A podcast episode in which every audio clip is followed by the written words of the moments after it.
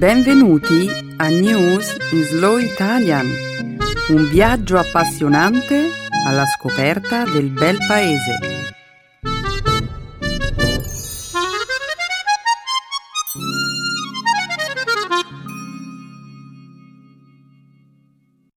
Oggi è giovedì diciotto dicembre duemilaquattordici. Benvenuti ad una nuova puntata di News in Slow Italian. Ciao Chiara! Un saluto a tutti i nostri ascoltatori. Oggi, nella prima parte del nostro programma, vedremo come diciassette persone sono state prese in ostaggio in un caffè di Sydney, in Australia, da un musulmano radicale convertito alla corrente sunnita dell'islamismo.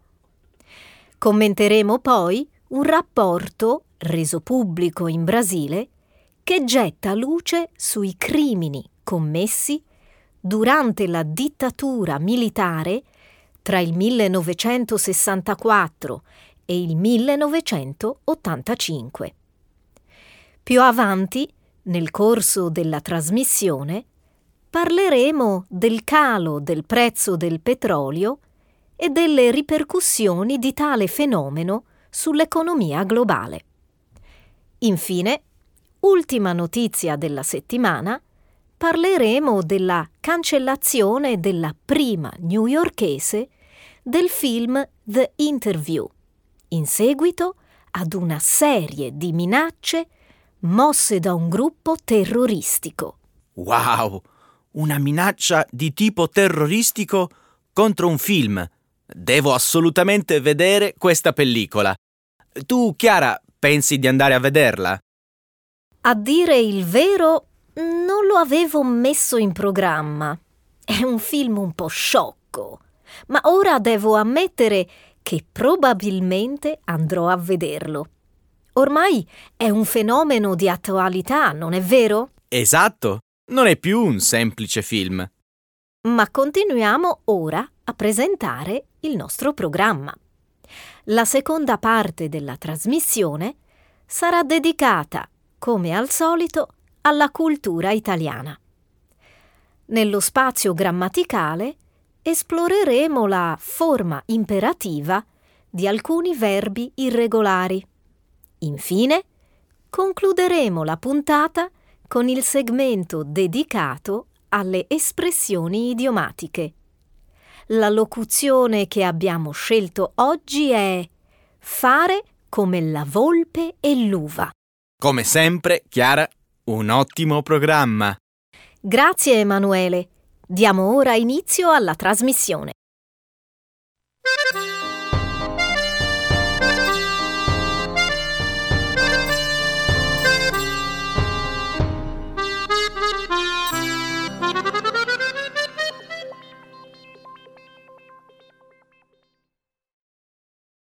Islamista prende alcune persone in ostaggio in un caffè di Sydney.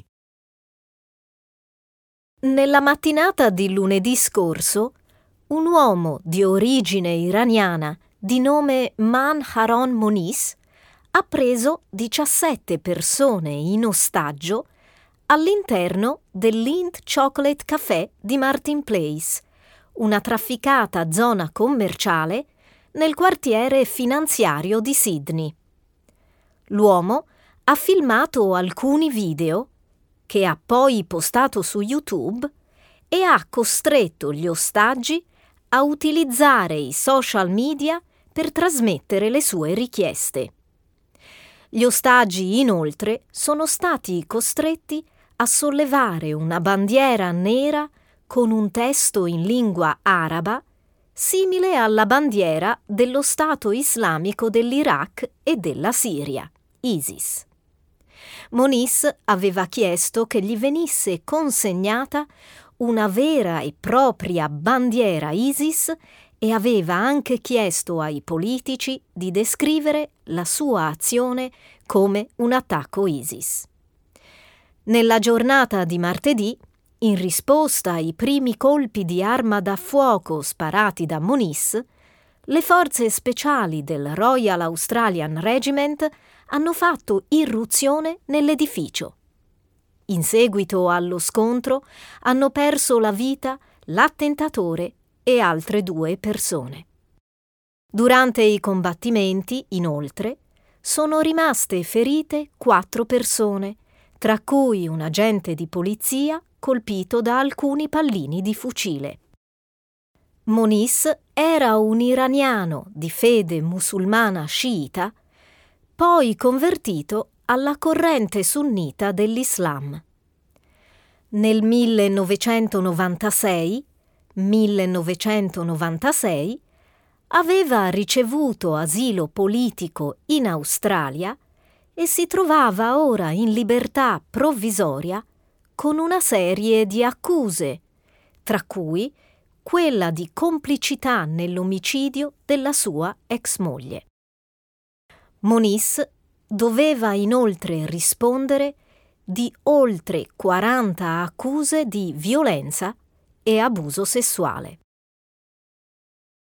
L'attentatore aveva una lunga serie di precedenti penali per reati violenti ed estremismo e soffriva di instabilità mentale. Com'è possibile che una persona del genere non sia sulla lista antiterrorismo di un paese come l'Australia? Emanuele, l'attentato avrebbe potuto avere luogo anche se Monis fosse stato su una lista antiterrorismo. La polizia e i servizi di intelligence non hanno il personale e le risorse sufficienti per seguire giorno e notte ogni persona sospetta che sia sulle loro liste. Immagino che tu abbia ragione. Poi, ancora una volta, mi ha colpito vedere quanto i terroristi contemporanei utilizzino i social media. Non è la prima volta che accade una cosa del genere, ma l'attentatore di Sydney ha costretto esplicitamente un ostaggio a pubblicare le sue richieste su Facebook. Sì, oggi i terroristi utilizzano i social media come mezzo di comunicazione. Era successo anche durante gli attentati di Mumbai nel duemilaotto. E poi ci sono i combattenti dello Stato Islamico che usano i social media per le loro campagne pubblicitarie. Campagne pubblicitarie che si affidano all'ostentazione di una violenza senza senso come strumento di reclutamento.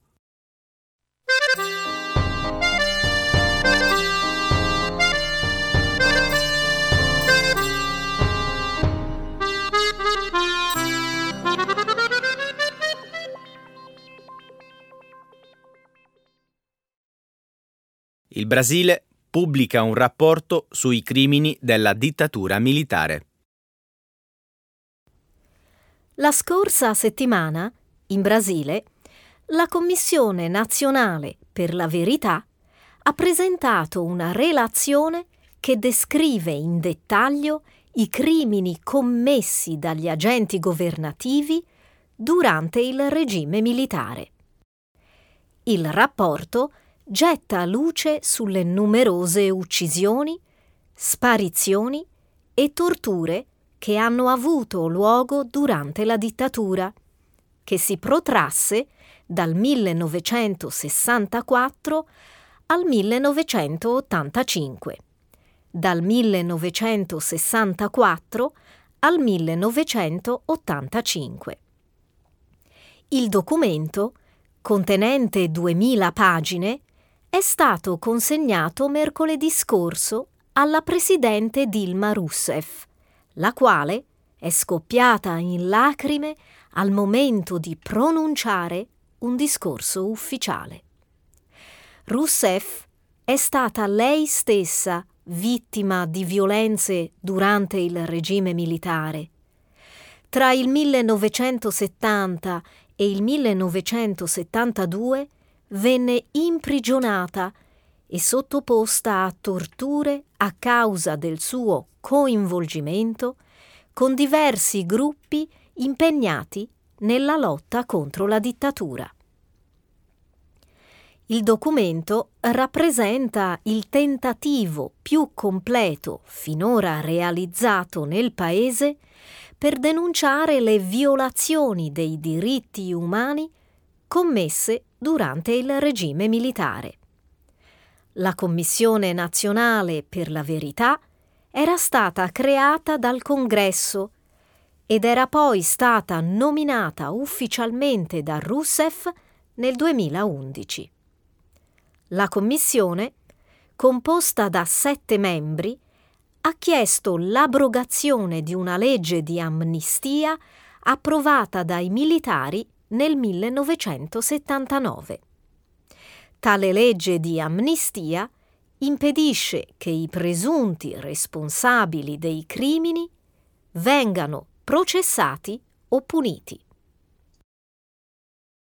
Eh, il diritto a conoscere la verità è un diritto umano fondamentale.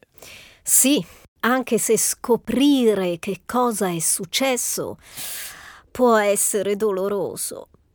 Almeno quattrocentotrentaquattro persone vennero assassinate e molte altre scomparvero durante la dittatura militare brasiliana. Per le famiglie delle vittime, in ogni modo, conoscere la verità può essere una forma di consolazione. Il rapporto, tuttavia, dovrebbe essere considerato solo un riferimento orientativo per il lavoro da svolgere in futuro. È necessario punire questi crimini e sottoporre a processo i responsabili delle torture. Pensa che centonovantasei tra queste persone sono ancora vive. Il Brasile deve orientarsi verso una politica di pubblicazione dei documenti d'archivio. C'è bisogno di un chiarimento su quanto è successo e di trasformare i luoghi che sono stati utilizzati come prigioni in centri commemorativi. Come è accaduto in Argentina. Esattamente. Il Brasile è l'unico paese del Sud America dove nessun esponente militare è stato incriminato per atti in violazione dei diritti umani. E il paese ha avuto uno dei più lunghi regimi militari della regione. Dilma ha fatto la sua parte e ora la lotta continuerà presso la Corte Suprema.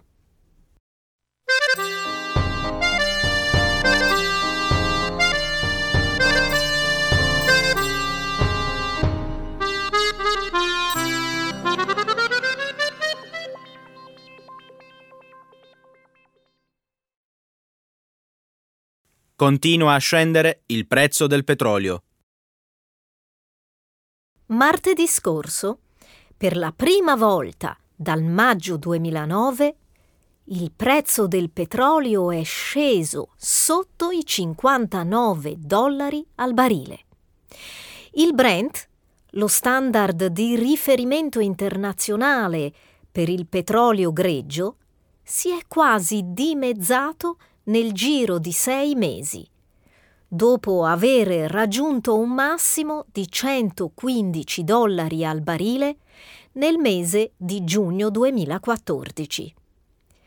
Le economie di Cina, Giappone ed Europa occidentale, i principali consumatori di petrolio al mondo dopo gli Stati Uniti, stanno rallentando, il che si traduce in una minore domanda di petrolio. Nel corso di una riunione che ha avuto luogo il ventisette novembre scorso, l'Organizzazione dei Paesi Esportatori di Petrolio, OPEC, ha deciso di non intervenire per ridurre la propria produzione di petrolio. Il ministro per l'energia degli Emirati Arabi Uniti ha detto che l'organizzazione è disposta a lasciare che i prezzi scendano di oltre venti dollari al barile prima di contemplare una riunione di emergenza per ridurre la produzione. Anche il ministro per l'energia russo ha reso noto martedì scorso, che il suo paese non intende ridurre la produzione. Il calo del prezzo del petrolio potrebbe portare alla cancellazione in Argentina e Messico di alcuni ambiziosi progetti basati sulla produzione di scisto.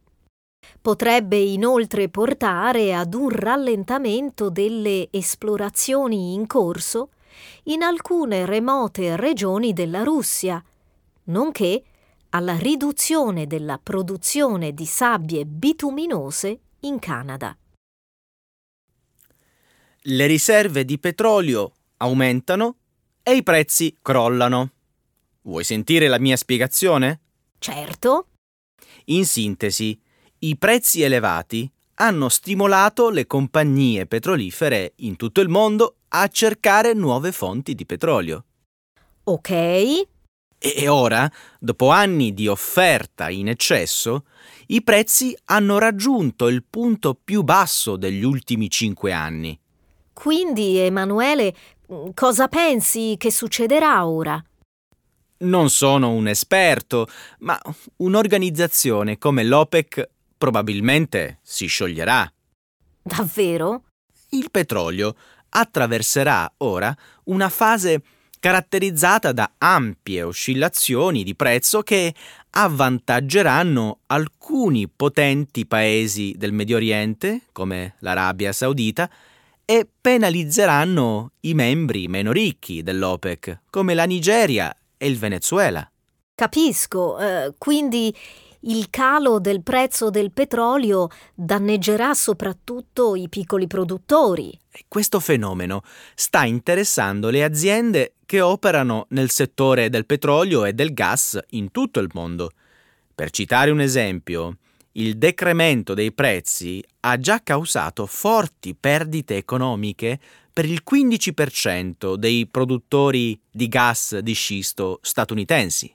Quindi, secondo te, questa è una cattiva notizia per tutti? Assolutamente no! Per gli automobilisti, gli spedizionieri, le compagnie aeree e altri consumatori di carburante, il calo del prezzo del petrolio è una cosa positiva. Il petrolio da riscaldamento, per esempio, ha raggiunto il prezzo più basso degli ultimi quattro anni. Bene, giusto in tempo per l'inverno. Ma io continuo a non capire se tutto ciò sia una buona o una cattiva notizia per l'economia globale.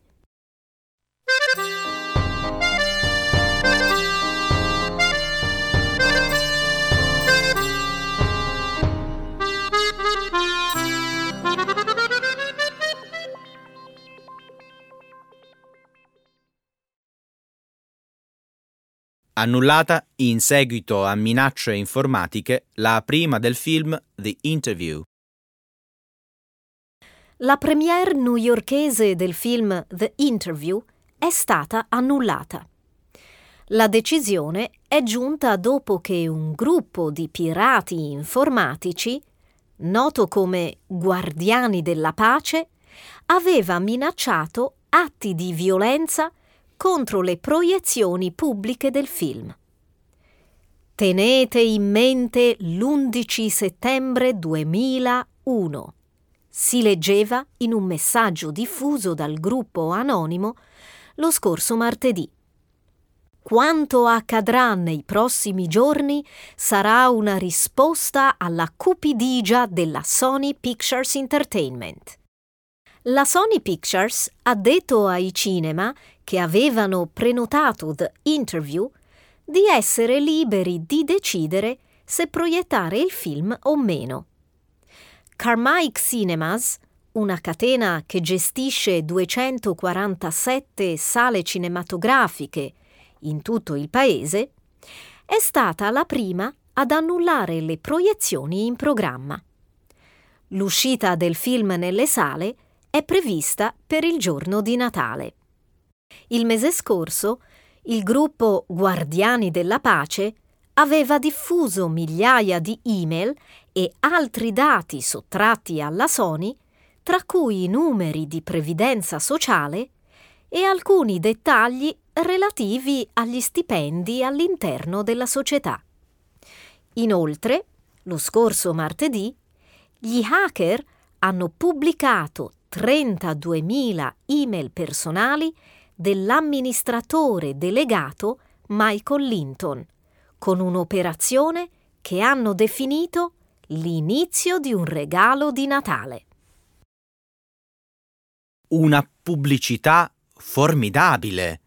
Ora la gente correrà a vedere il film, proprio a causa di questa polemica. Secondo te è una trovata pubblicitaria? Che altro può essere? Di fatto, non c'era molta aspettativa per questa pellicola. Ora invece il film sarà un classico di culto. Se questo fosse il caso, la minaccia di infliggere un danno al pubblico del film è davvero un pessimo metodo per raggiungere un obiettivo nel campo delle relazioni pubbliche. Nessuno farà davvero del male a nessuno. Ma è ridicolo, Emanuele! Queste minacce faranno passare alla gente la voglia di andare al cinema. E poi non dimentichiamo i messaggi di posta elettronica e gli altri dati che sono stati fatti filtrare.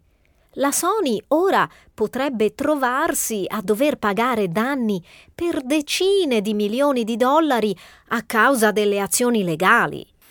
Hmm. Non penso che una società farebbe questo al solo scopo di convincere la gente a vedere un film. Esattamente. E sai di che parla il film? Giornalisti televisivi coinvolti in un complotto della C I A per assassinare il leader nordcoreano Kim Jong-un. Oh, non dirmi che pensi che ci sia la Corea del Nord dietro a questi attacchi informatici. La Corea del Nord aveva detto chiaramente che gli Stati Uniti avrebbero dovuto affrontare delle ritorsioni. In realtà, le autorità nordcoreane temono che il film penetri in qualche modo all'interno del paese. Dovremmo lanciare con il paracadute diecimila copie del film e aspettare che la rivoluzione abbia inizio. Ah, mi fa piacere che tu riesca a trovare il lato umoristico di una faccenda così seria. Beh, il film, dopo tutto, è soltanto una commedia. Ah, sì. A Natale non c'è niente di meglio che una rassicurante commedia sull'assassinio del leader di un paese straniero.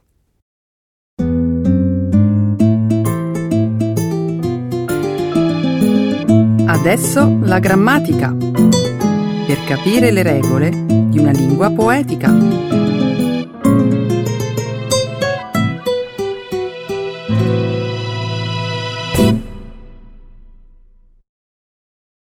Irregular verbs in the imperative mood.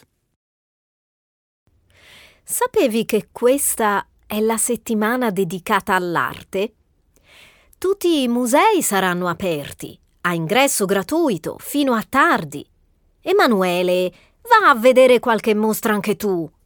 Cosa devo fare? Scusa, m- ma mi sono distratto un attimo con il cellulare. Abbi pazienza. Che stavi dicendo? E ti sembra bello ignorare una persona che sta parlando? Sì, gentile. Lo so che sarà difficile, ma per una volta metti via il tuo telefonino. Hai ragione, scusami. Il punto è che la mia memoria è piena e quindi stavo cercando di eliminare alcune applicazioni che non uso da mesi. Ma, ma devi farlo proprio adesso? Spegni il telefono. Vedrai che ti farà bene separartene per almeno una decina di minuti. Fa questo per me. Va bene. Tu però sii più tollerante. Perché dovrei esserlo? Beh, perché io sono dipendente dal mio telefono. Quindi sta attenta. Hai di fronte un uomo sensibile.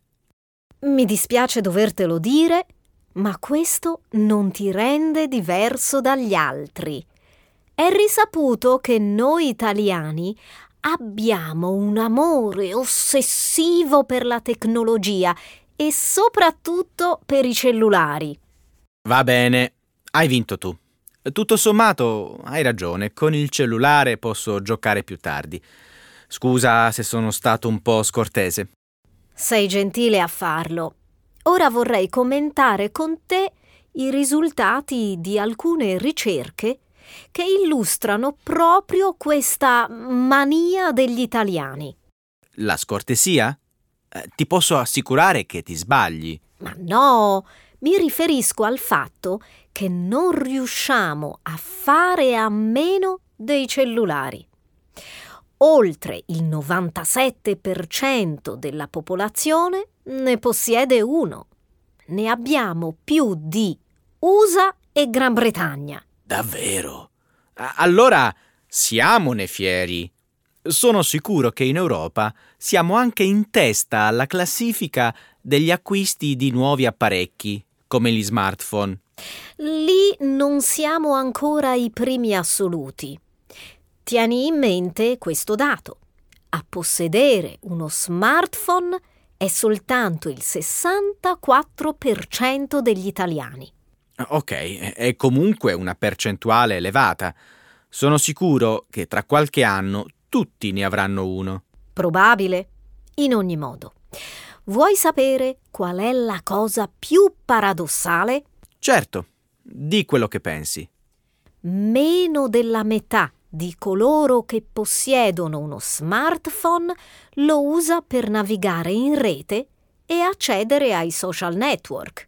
Ne sei sicura? Fa attenzione a non dire cose non accurate. È come se dicessi che tutta questa gente usa lo smartphone soltanto per fare delle chiamate. Sai qual è la funzione più usata? Quella dei messaggi.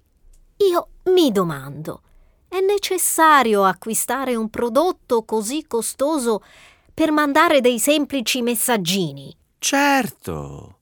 Devi sapere che quando le persone fanno un acquisto, scelgono il prodotto in base al rapporto prezzo-qualità del sistema operativo. Eh, vieni a una conclusione. Volevo dire che è sempre meglio comprare un prodotto elettronico di qualità. Non lo sai usare bene? Non importa. Ci sarà tempo per imparare. Secondo me, lo smartphone è per molte persone uno status symbol, un oggetto da mostrare agli amici. Non lo sai usare bene? Ciò che davvero conta è averlo.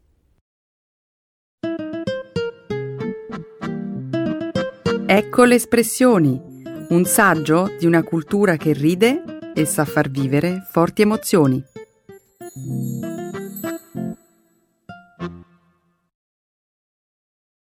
Fare come la volpe e l'uva. To express sour grapes. To put down something simply because you can't have it. Hai mai sentito due persone discutere di fisica? Parlano la stessa lingua, ma sembra che il loro vocabolario venga da un altro pianeta. Ho degli amici che lavorano in questo settore, ma quando ci incontriamo parliamo di tutto fuorché di fisica. Fate bene. Tanto non penso che alla gente interessi discutere di una disciplina scientifica che sfiora la sfera della filosofia. Secondo me, tu fai come la volpe e l'uva. E tu, hai mai sentito qualcuno discutere di fisica? Mm, sì, una volta in treno, due ragazzi seduti accanto a me parlavano di fisica. Ed è vero, forse quella volta ho fatto come la volpe e l'uva e ho cercato di ignorarli, fino a quando uno dei due ha menzionato qualcosa di familiare, la particella di Majorana. Ettore Majorana, il famoso fisico italiano? Sì, proprio lui. Ad un certo punto la mia curiosità ha avuto la meglio. Ho smesso di fare come la volpe e l'uva e e sono intervenuta nella conversazione. Davvero li ha interrotti? Certo! Loro si sono guardati negli occhi e si sono messi a ridere. Hanno capito subito dal mio accento che Majorana doveva essere un mio connazionale. Hai fatto davvero la figura del cioccolataio. Mi meraviglio di te. Pensavo fossi una persona molto riservata.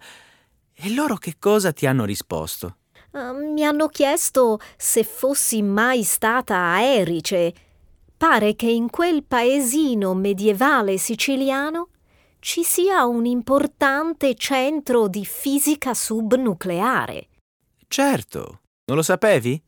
È dedicato appunto al fisico Ettore Majorana, il quale scomparve misteriosamente sul finire degli anni trenta.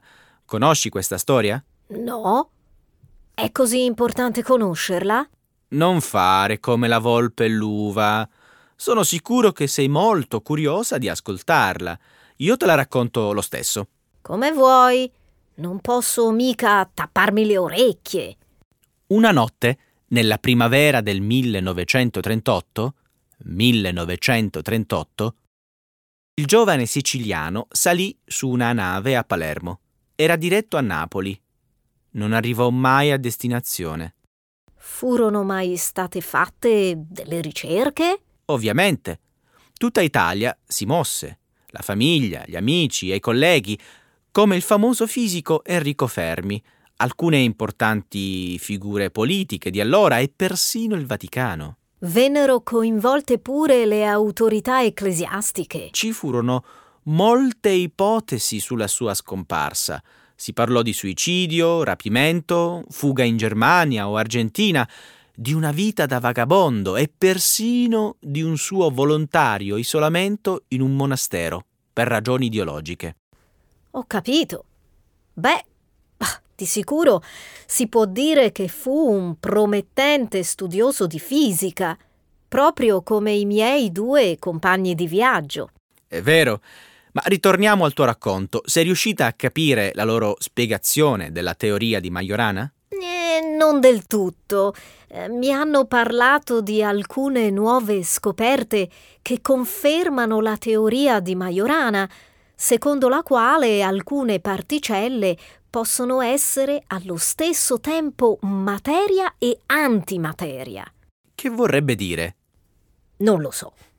Ho capito soltanto che lo studio di queste particelle potrebbe aprire nuove frontiere nel campo del trasporto dell'energia elettrica. Molto interessante. Ma io non ci trovo nulla di esaltante. La fisica è una scienza che non mi incuriosisce molto. Smettila di fare come la volpe e l'uva. Ammettilo. Ora ti fingi indifferente, ma in realtà un tempo sognavi di diventare un fisico nucleare. Sbaglio o è la verità?